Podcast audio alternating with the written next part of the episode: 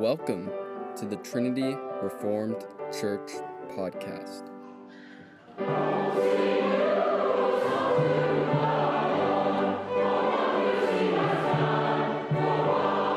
Sermon by Matt Carpenter on July 10th, Lord's Day service.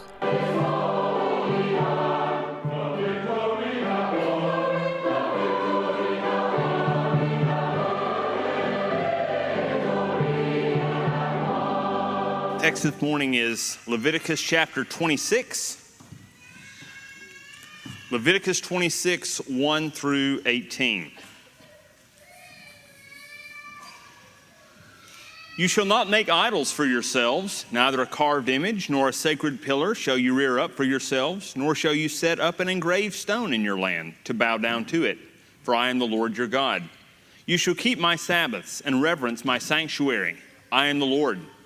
If you walk in my statutes and keep my commandments and perform them, then I will give you rain in its season. The land shall yield its produce, and the trees of the field shall yield their fruit.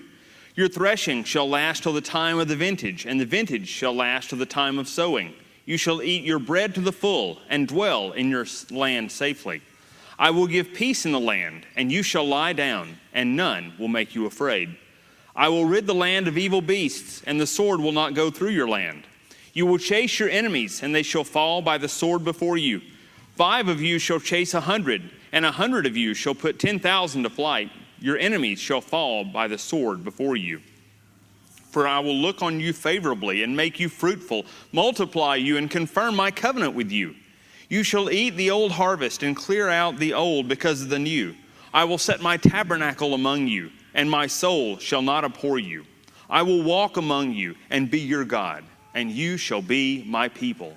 I am the Lord your God who brought you out of the land of Egypt that you should not be their slaves. I have broken the bands of your yoke and made you walk upright.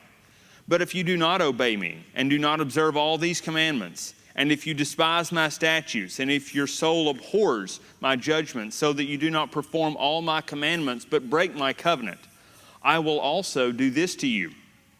I will even appoint terror over you, wasting disease and fever, which shall consume the eyes and cause sorrow of heart. And you shall sow your seed in vain, for your enemy shall eat it. I will set my face before you, and you shall be defeated by your enemies. Those who hate you shall reign over you, and you shall flee when no one pursues you. And after all this, if you do not obey me, then I will punish you seven times more for your sins. Let us pray. Father in heaven, we thank you for your promises. We thank you for making the way of life clear. Cause us to walk in it, to receive it, and to grow in our knowledge and love for you. May the words of my mouth and the meditations of our hearts be acceptable in your sight, O Lord, our rock and our Redeemer. Amen. In 1940, a book by the Southern writer Thomas Wolfe was posthumously published titled You Can't Go Home Again. A work of autobiographical fiction, it depicts a young author who had previously written too candidly about his hometown in North Carolina. And he was not welcomed when he went back home. On a larger plane, the book depicts the changes that happened in America from the idealistic country it once was to one that was ravaged by decadence, greed, and hypocrisy. Remember, this is 1940. As with the small town, Wolfe laments that we can't return to the America of the past. Nostalgia is a powerful drug. The desire to return to a semi remembered and semi illusory past has always been with us. Ever since our father Adam's first exile from Eden, we have wanted to return. Yet, like Sisyphus, who was forced by Zeus to roll a stone up a hill only to have the stone roll back down just before he got it to the top. Our pursuit of this is futile. Either providence prevents us from going back home, from returning to this place we want to be, or in a greater disappointment, the return happens and we see that it's failed to meet our expectations. If you've not experienced this before, don't worry. You will. The time comes, and it comes over and over. Leviticus was written to Israel before they entered the promised land. And it holds out hope, it holds out the promise to them of their return to Eden. That is, their return to the presence of God. If you look in the first in verses 4 through 13, the blessings of Eden are reiterated. Yahweh promises that if they sow the seeds of holiness, those are the, the things He tells them to do, uh, verses 1 through 3 is a summary of everything that they've been told to do up to this point. He says, if you do these things, if you, you offer your worship and the offerings, that's what the first several chapters are about. If you pursue moral and ceremonial cleanliness, your, your, the holiness codes, and if you keep the Sabbath and those feasts, if you sow those seeds of holiness, the spiritual harvest and even the physical harvest that, that, that will result will change the world. We heard this morning in, in our reading about what, asking the question what nation is there so great that has the blessings that you have? So, just some of the examples of the blessings that come, and see if you hear echoes of Eden with this. He said there will be plentiful rain and abundant food. Notably, the, the, the food of grain and of the fruits, particularly the grapes. So they will have bread and wine in abundance. But they will also have protection and dominion over their enemies. Those enemies may, some are human, animal, and even spiritual. And they would bear children. All of these great blessings come when God's people are faithful. And, and think about what He promises in Eden be fruitful physically, the land as well. Be fruitful, multiply, fill the earth, subdue it, have dominion over the fish of the sea, the birds of the air. All of this, this is an echo of Eden. But most of all, the greatest blessing of all of those things, and also the foundational blessing of those things, is found in verses 11 and 12. I will set my tabernacle among you. My soul shall not abhor you. In other words, we're going to walk together. He even says that in the next verse, verse 12 I will walk among you and be your God. That was Eden. In Eden, they have the promise of God walking with them. That's what they have to look forward to. Yahweh's presence would there. He would not just dwell in his tabernacle or in his tent, he would walk with them in love and fellowship, just as he did in the original garden. The restoration of the world would begin in the promised land if they entered through the right door. The door was the tabernacle. You come through, you worship God. This is where it begins. But if they sought another door to God, they would be turned away.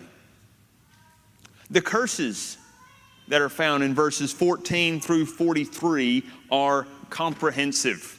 I only read a portion. Feel free to read further to your great discouragement.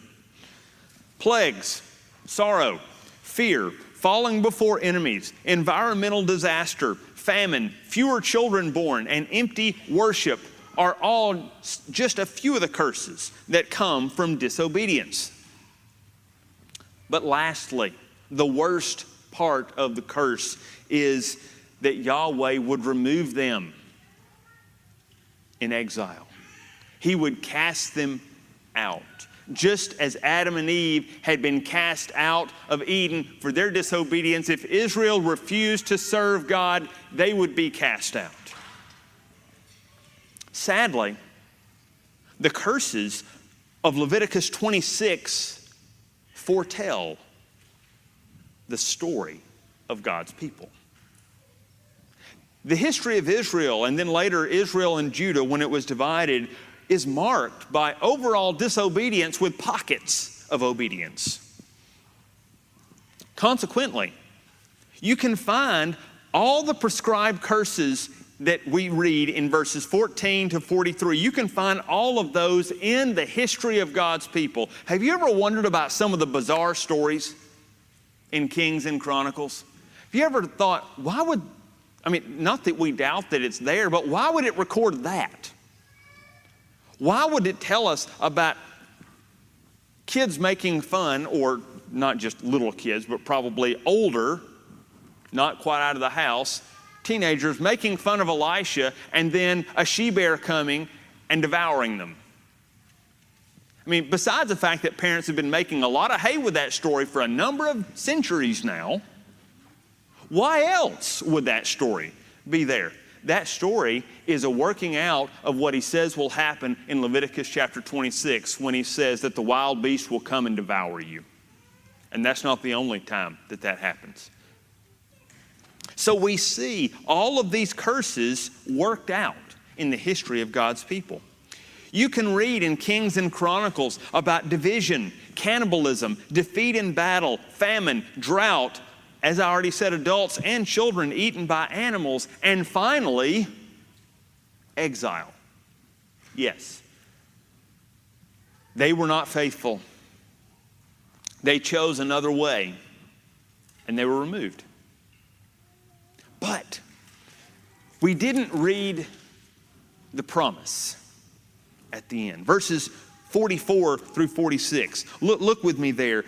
He says, Yet for all that, when they are in the land of their enemies, when they're exiled, I will not cast them away, nor shall I abhor them, to utterly destroy them and break my covenant with them. For I am the Lord their God. But for their sake, I will remember the covenant of their ancestors, whom I brought out of the land of Egypt in the sight of the nations, that I might be their God. I am the Lord. Do you hear the promise? The good news, though they were exiled, Yahweh would remember his covenant. He would give them the opportunity for restoration. They didn't deserve it.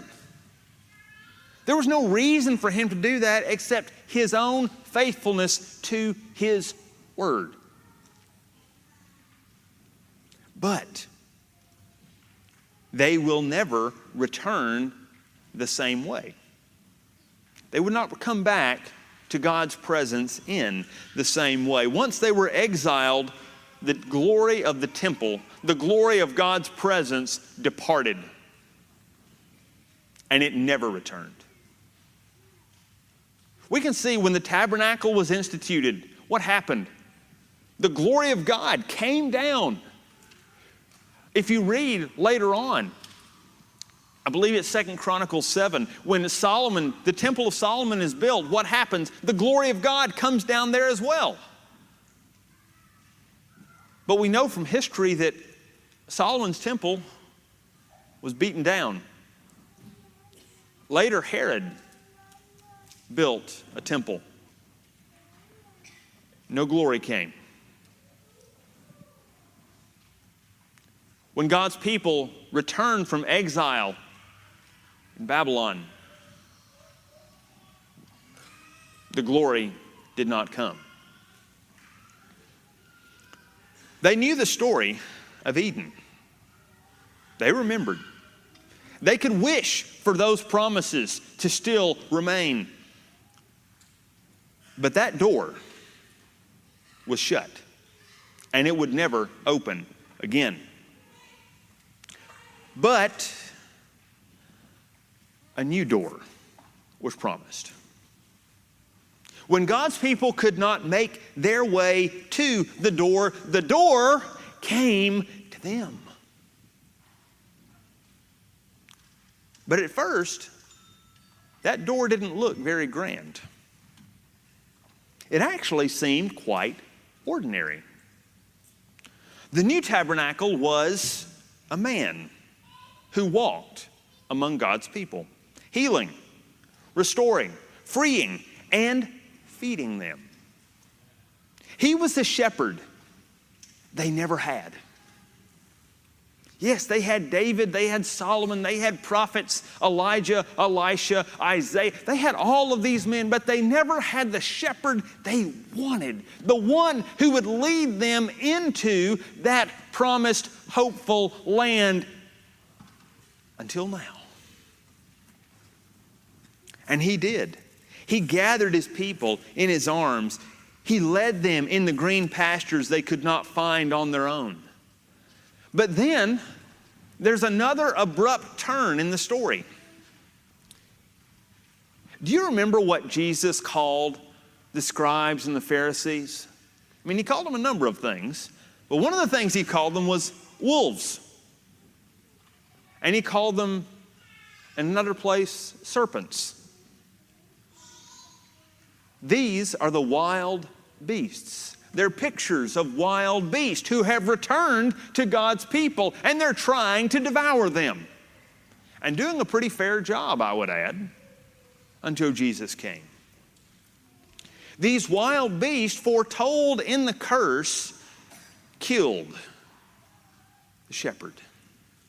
They destroyed the last remaining door of God's people.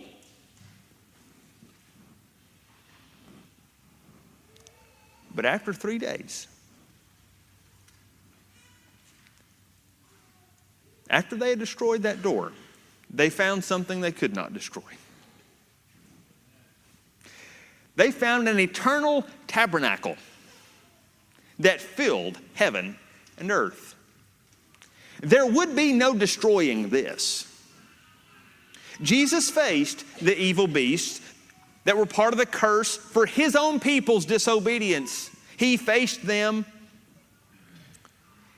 and in doing so, he turned the world right side up. Now, everything could grow again. Now, the curse that was upon the land has been taken. He took it on his back, he took it to the place of death, he came back, and the curse is gone. The first time we see Jesus after his resurrection is in a garden. The husbandman who planted himself for the life of the world now oversees the garden of life and invites us to come. So, brothers and sisters, let me give you, declare unto you the good news the door is open. and will not shut. But everything is not quite right. We're still haunted by the memory of Eden. We long for the simple joy of God's garden. We want to be in the place in that garden where we can be known, received, understood, and welcomed. We look for it in our relationships. We fight for it when we argue with parents, with our spouse, or with our friends about things that really don't matter.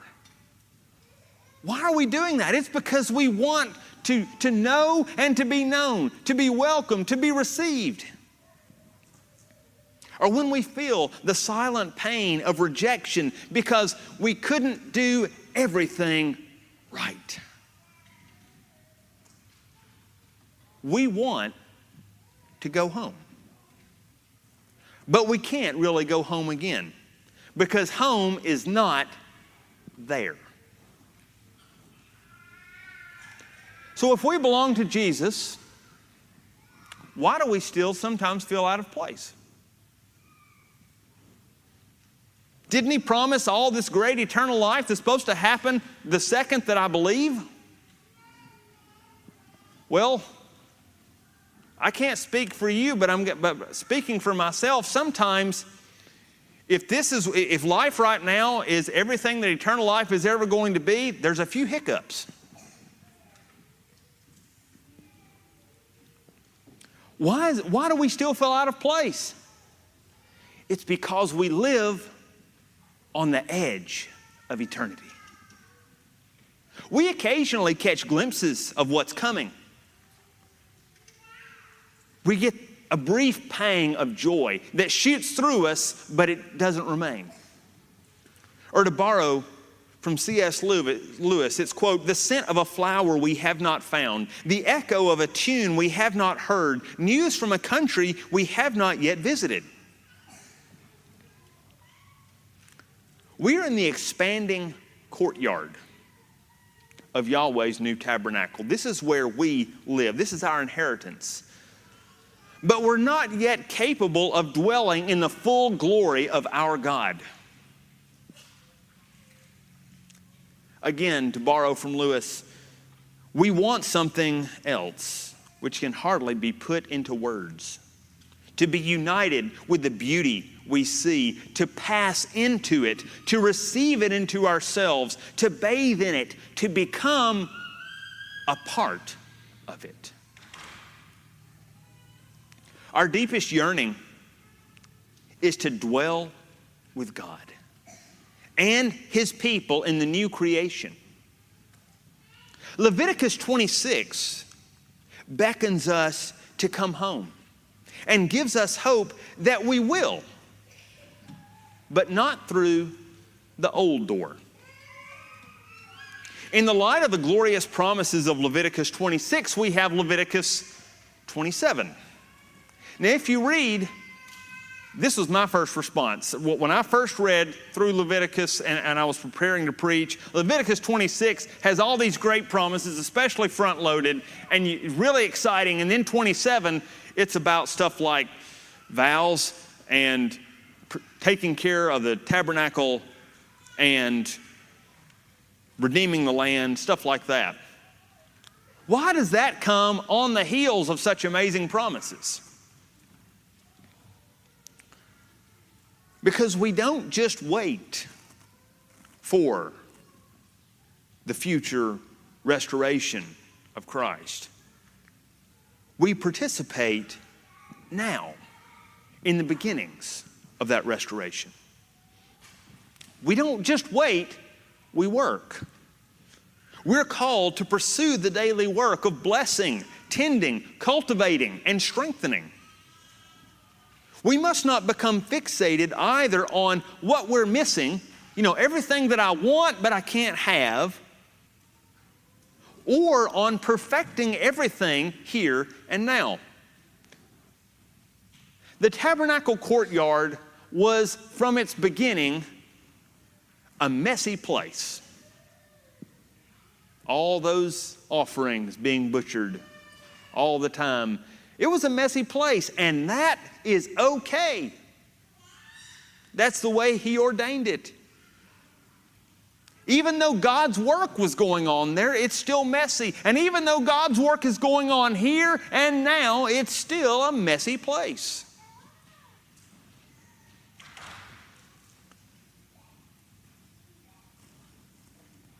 Work where you're called, heal where you're able. But don't try to create your own door to God's new creation. It won't work. Thomas Wolfe was partially wrong. We can go home, just not through that door. The longing will never go away.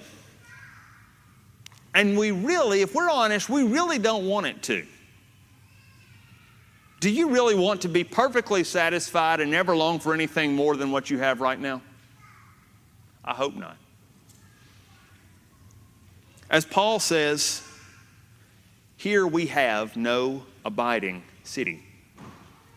But one day, your heavenly Father, will call you from this earthly courtyard into his unveiled presence. And there you will see not an ethereal place, but he'll call you through his presence into a place of greater beauty and glory that is more real and tangible than you ever imagined. And then we will be truly home. Thanks for listening. If you want to find out more, check out our website at trinityreformedkirk.com. That's trinityreformedkirk.com.